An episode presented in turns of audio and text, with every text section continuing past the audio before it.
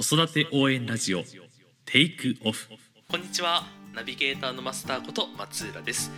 西荻フレンドリースクールがお送りする子育て応援ラジオテイクオフこの番組では幼児小学生の子育て教育を中心に子供が生まれてから成人するまでの教育子供との関わりについてを広く深く掘り下げていくことを目的として制作しています。第30回目のテーマは心の成長の大切さです、えーそれでは本日も西荻フレンドリースクール室長の今野由美先生からお話を聞いていきたいと思います。よろしくお願いします。よろしくお願いします。はい、えー、30回目ですね。そうですね。なんか自分では、うん。えーっと改めて今日が30回目だっていうことにえびっくりしてるぐらいえで、まあ随分いろんな深い内容がいろいろあったんだなと自分でも思ってます。そうですねなんかもうすぐ3年目になるんですけど4月から始めたのかな確かそうだからもうあと2ヶ月後で3週目に入るっていう感じで、えそんなになるんですね。ううん。ーなんでまたこれからいろいろと広い範囲を取り上げられていくといいなと思うんですけどねそうですね。だからんその30回目のテーマとしていろいろ考えたんですけれども、やっぱりまあいろいろ書いてきたからダブル点もあるかもしれないんですけれども、改めてやっぱり人間で何が必要なんだろうといろいろ考えて、まあ確かにねあの愛犬とか愛猫とかってこうペットもねすごく可愛いんですけれどもやっぱり大きく動物と違うっていうのはやっぱり人間には心があると。うんやっぱりその一番大切な内面に持っているその心の成長っていうのをそのどういうふうに考えるかっていうのをねこの記念の30回のテーマにしたいなと思ってます。いいですね根本的な部分のテーマというかそうですね。これはあの幼児期っていうかその生まれてその児童期に入るまでの間の心の成長が主ですかね今日の話す内容という。そうですね。うん。やっぱりあのまあ世間でも言われてる通りにやっぱり人間って生まれて1年まで赤ちゃんで何もできない。それが6歳になるまでどのぐらいの成長していくかっていう、まあ、どの本にも書かれてるんですけれども、はい。ものすごいスピードで人間の脳っていうのは成長していくっていうことがまあ証明されてるのでねじゃあその中でやっぱり確かに生まれて立てるようになってまああのいろんなものに興味を示し走るようになってご飯も自分で食べれるようになってっていうそういうこう目に見える成長っていうのは確かにありますし、まあ、他あの多くのお母様たちっていうのはその目に見える成長だけを考えているような気がするんですね。でもその目に見えるその早い成長の裏側にはもうふつふつと心の成長もどんどんどんどん心の中も育っていってると思うんですね。だからその時にやっぱりどういうふうにつけていくとやっぱり楽しいこと悲しいこと嬉しいことそういうことがねあの身についていくのかなっていうそれもやっぱり教育として大切なんじゃないかなと私は考えています。なるほど。まああれですよね。その子供が歩けるようになったりその自分喋れるようになったりするとあもうこの子はもういろんなことができるかもしれない。だったらもうすぐチャレンジさせてみようってつい思っちゃう。そうですね。よね。だから多くの方はそういうふうになるとじゃあまず体操させよう。うん。スイミングをさせよう。あこんなに泳げるようになった、まあ、頑張ったから泳いだっていうこともありますけれどもそれからやっぱり、まあ、英語をさせて英語を喋らせよう、まあ、幼児教室に入ってペーパー作業だったりハサミで切れるようになったとか、まあ、そういうことをいろいろ考えてみてもじゃあその中にどこに心の教育が入ってそれはもうハサミで切れる。それは全部目に見えるけどじゃあこの子の中身は本当に思っていること考えていること楽しいと思うことに楽しいと思ってるか悲しいと思うことに本当に悲しみを持てる子供なのかどうかっていうそういうあの気持ちっていうかね。だからよくあのまあ最近っていうかだいぶ昔の生徒でもあったんですけれども楽しいってどういうこと？今じゃどういう気持ち？嬉しい嬉しいと楽しいがよくわからないんですよねとか寂しいとか悲しいがわからないんですよ。でもう絵ですると全部わからないっていう、どんな気持ちか自分が今この気持ちがどんな気持ちかっていうことがわからなかったりすることも冗談のように本当にあるんですよね。だからそれは多分本当に心が成長していく時にやっぱり親がそれに気がついてきちんと本当にこれは悲しいねこういうことすると相手が痛い思いをするよねってじゃあ自分がされてどう？っていう一番幼児で大切なのはやっぱり叩かれて叩い叩いたりとかした時にじゃあ自分がこうやって叩かれたらどんな気持ちがする？っていうふうに逆問いかけってすごい少ないと思うんですよね。なるほどなるほど。叩いちゃダメよ。そんなことしたら痛いでしょっていうお母様は結構いらっしゃると思うんですけれどもよく私はこう人を叩いたりする時に自分もその子を叩いてみるんですよ。どんな気持ちがする？いい気持ちがするって言うと嫌だっていう。でもその嫌だと思うことを人にしてもいいかな嫌だよねっていうそういうこう親と子供とのやっぱりあのキャッチボールっていうのができてないかなっていう。本当に面白いですよ。そんなことしたら痛いでしょ？そんなことをしたら相手のあのお友達がいい泣いちゃうでしょ？だからやっちゃいけないのよっていう中にどこに自分がやられてどう思うの？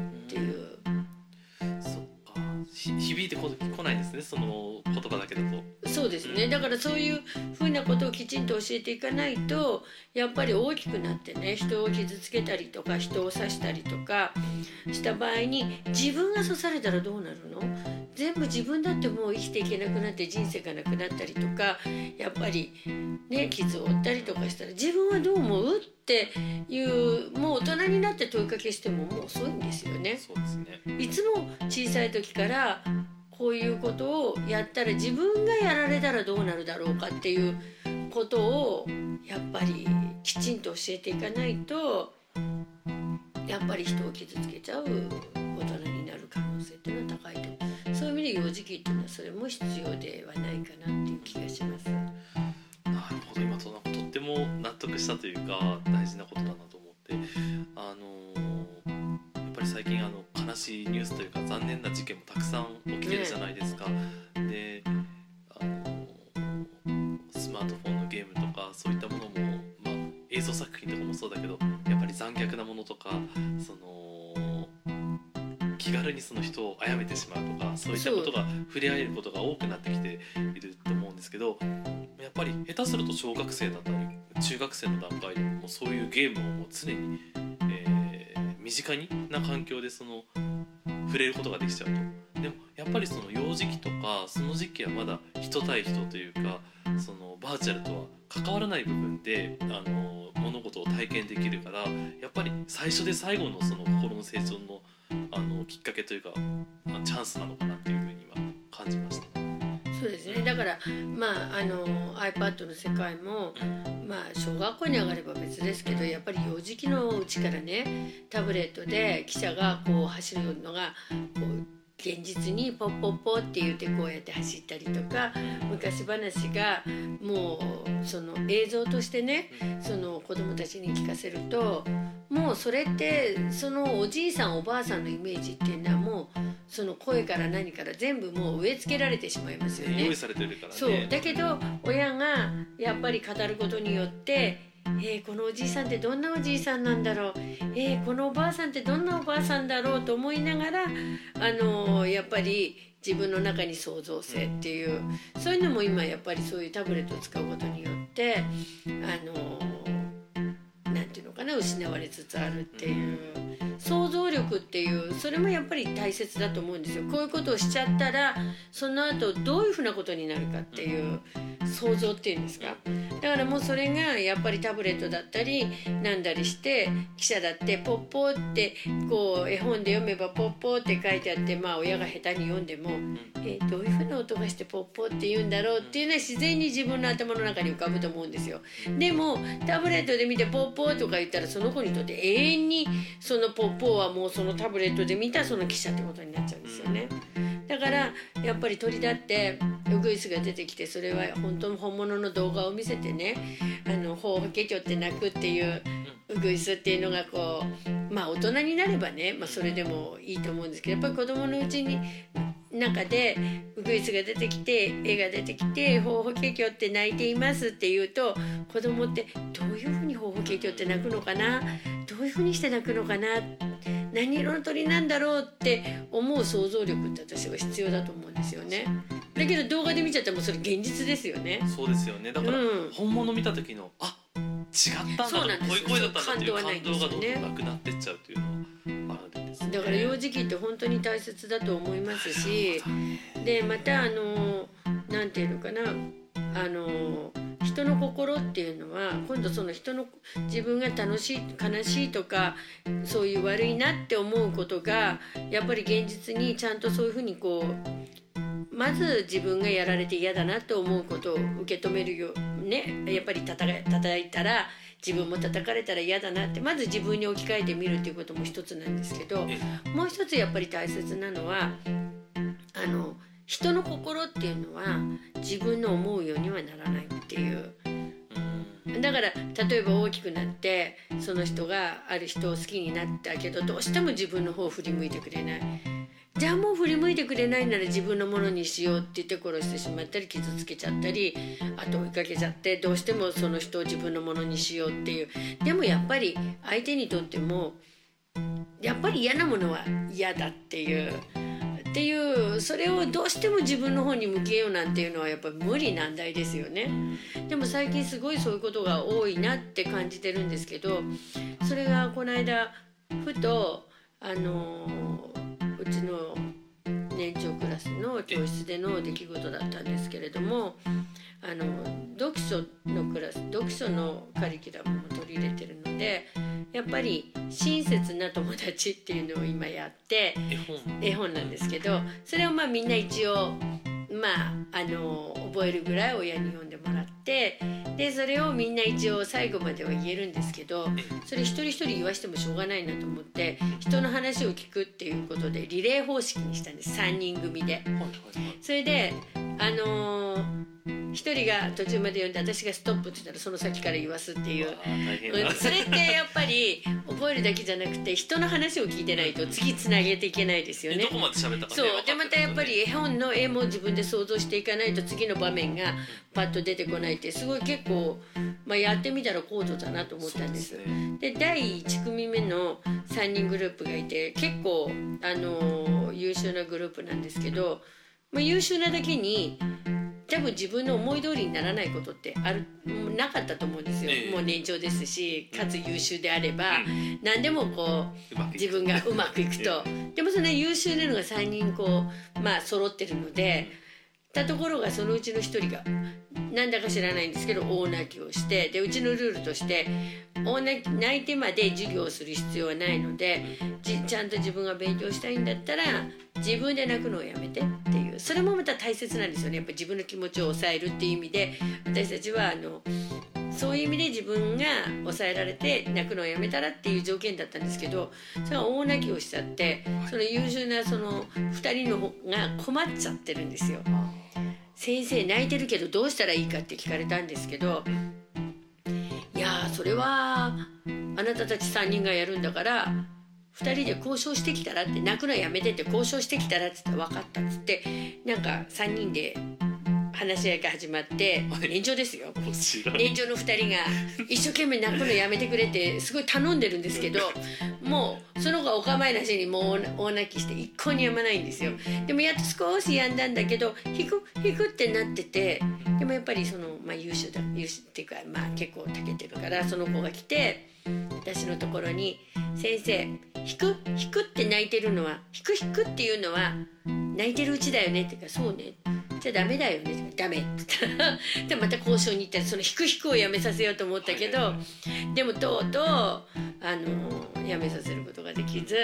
2人は旬となって諦めて帰ってきたんですよ。ダメだったっつったら「うんダメだった」って言うからそうだよね。やっぱりね自分たちはやめてほしいと思ってもやっぱりその子が辞めないと自分で辞めようと思わないと辞められないよね。ってうん分かった。でもあまりにもかわいそうだからじゃあ残った人から誰か頼んどいでっつってやってくれる人って言ってである子を頼んだらまたそのある子も失敗しちゃったんですよ。2人はうまくいったんですけど。ででもあんまりにもかわいそうだからどうするって言ったらじゃあ誰々ちゃんがいて結構喋れる子を自分ご指名して。ご指名してそれでまあうまくいってシールをもらったんですけどそういう本当にまあ授業の中のまあそういう出来事だったんですけどでもそういうことに私は時間を割いてそれでやっぱりねその子たちにまあみんなにでもそうですけど馬でもね馬がいてその子その馬にどうしてもね水を飲まさなきゃいけないと思って水辺水のところに連れてってもね飲ませたいと思っても飲むと思う？飲みたくなかったらって飲まない。そうだよね。飲むのは自分だからね。どうしても飲ませたくったって馬は自分が飲もうとしなきゃ飲まないだからそれと同じでやっぱり泣くのをねやめてほしいって言ってもやっぱりそれはどうしても自分でねあれできた諦めるしかないのよって言ったら、うん。とか言ってだからその子たちにとっても初めてやっぱり思い通りにならない。思い通りにならないこと人の心は思い通りにならないんだっていうことをなんか身をもって知ったかなっていう。だからそういうことはなかなか家庭ではね経験できないことをやっぱり教室の中で経験できたっていうことは私はとても良かったとあの思います。お母様たちからも感謝されましたけど。だからそうやってやっぱりあの子供たちには将来やっぱりそういうねあの、まあ、犯罪でもないんですけどやっぱりそういうことは手にそういうことを起こさないようにする。っていうことはやっぱり優秀である必要もあるんですけどその中でやっぱりその心の教育、うん、楽しいことは本当に楽しいと感じでもそれはやっぱり黙ってて感じられるものではないんですよね。じゃあこれが楽しいということだよってそうです。あのそうです。あのやっぱりあの例えばこうやってお母さんが病気の時に何か持ってきてくれたら「ああすごく嬉しいなこういうことしてくれて」って「嬉しいな」って使えば「ああそうかこうやってやってあげるとお母さんは喜ぶんだ」とか。親切にしてお母さんはニコッとしているそうです。だからやっぱそういうことが大切なんじゃないかなっていう。だからごめんなさいっていうのもよく何でもお母さんが2歳児のおお母さんでも「ごめんなさいって言うのよ。ごめんなさいって言うのよ。はいごめんなさいって言うのよ。ごめんなさい」ででもあのやっぱりこう強要されて言うんじゃなくってやっぱり親が自らまず2歳から3歳の間っていうのは本当にあのごめんなさいって親がまずたくさん使ってみてそれでやっぱりごめんなさいっていうのは親の怒りを鎮めるための道具じゃなくてやっぱり本当に人を傷つけちゃった叩いちゃった人が嫌な思いをしちゃったっていう時に初めてごめんなさいだと思うんですよね。だからそういうやっぱり言葉の使い方こう言うんだよああ言うんだよこういう時は「おはよう」って言うんだよ「おはよう」って言いなさい「さよなら」って言いなさいね「いただきます」って言いなさい。もうそれではね子供はもう言いなさいって言うからいただきます。言いなさいって言うからごめんなさい。それはやっぱり将来絶対そういうことは言えないですよね。心の動きが伴ってないですもんね。そうなんです。だからこういう時ってなんて言うっていうやっぱりそういう問いかけがこういうこと言いなさいじゃなくてこういう時はなんて言う？だから私の、まあ、日本日照フレンドリースクールでのそういう幼児教室ではもう全てそうです。言いなさいっていうことは一言も言わないごめんなさいって言いなさいなんて私は一言も言ったことない。こういう時はなんて言うんだっけ？って言うと子供たちは考えるんですよね。さよならじゃないでしょ？ありがとうじゃないでしょ？って言ったら自分の言葉でその答えを見つけて言わせる言わせるというかそうですね。言うということが大事。そう。だから例えばまあ私が「ごめんなさい」っていうことはまああんまりないんですけどまあでもちょっと突っかかっちゃって相手が相手がちょっとあの私が間違えてこうちょっとね当たっちゃったとかいう時はすぐに「ごめんなさい」とか言って言うんですけど 自分から使うようにしてるんですけどやっぱりあのごめんなさいもさることながら一番最初に覚えなきゃいけないのはやっぱりありがとうじゃないかと思うんですね。ありがとうはやっぱりまず一番に教えるのはありがとう。これは感謝っていうことですよね。感謝の気持ち。あの本当に羽生選手がねやっぱりみんなのおかげです。ありがとうです。ありがとうございます。ありが何回の人ありがとうございますって使えてもう本当にそれ感謝なんだと思うんですよね。だから「ありがとう」っていう言葉をまず子供に教える。それはやっぱり自分のためにプレゼントをもらってありがとう。自分のために消しゴムを貸してもらってありがとう。だから私も逆に子供に子供からクーピーを借りたりすると「ありがとう」って返しますしまずやっぱりそういう教育者とかきゃいけないっていう。そうですね、だからもう些細なことでも何でももうそうです。感謝の気持ちを伝えるって大事ですよね。そうです。やっぱり強要してはいけないっていう。その時その場を考えて今何を言わなきゃいけないかっていうことを親も教えなくちゃいけないんじゃないかなと思います。そうですね。じゃあ親がまず実践していく。そうですね。特にその声かけは逆に今いいいいこと聞いたなと思いました。そのええなんて言うのっていうの。は、えありがとうですよっていうそういう方じゃないってこと。ですそうですね。だから30回目をして私は思うのは本当に6年かけて生まれてから6年かけて本当に心の教育何が大切かどういうことが一番本当にそれは目に見える英語ができるペーパーができるじゃなくて本当にこう内面の心を感じる心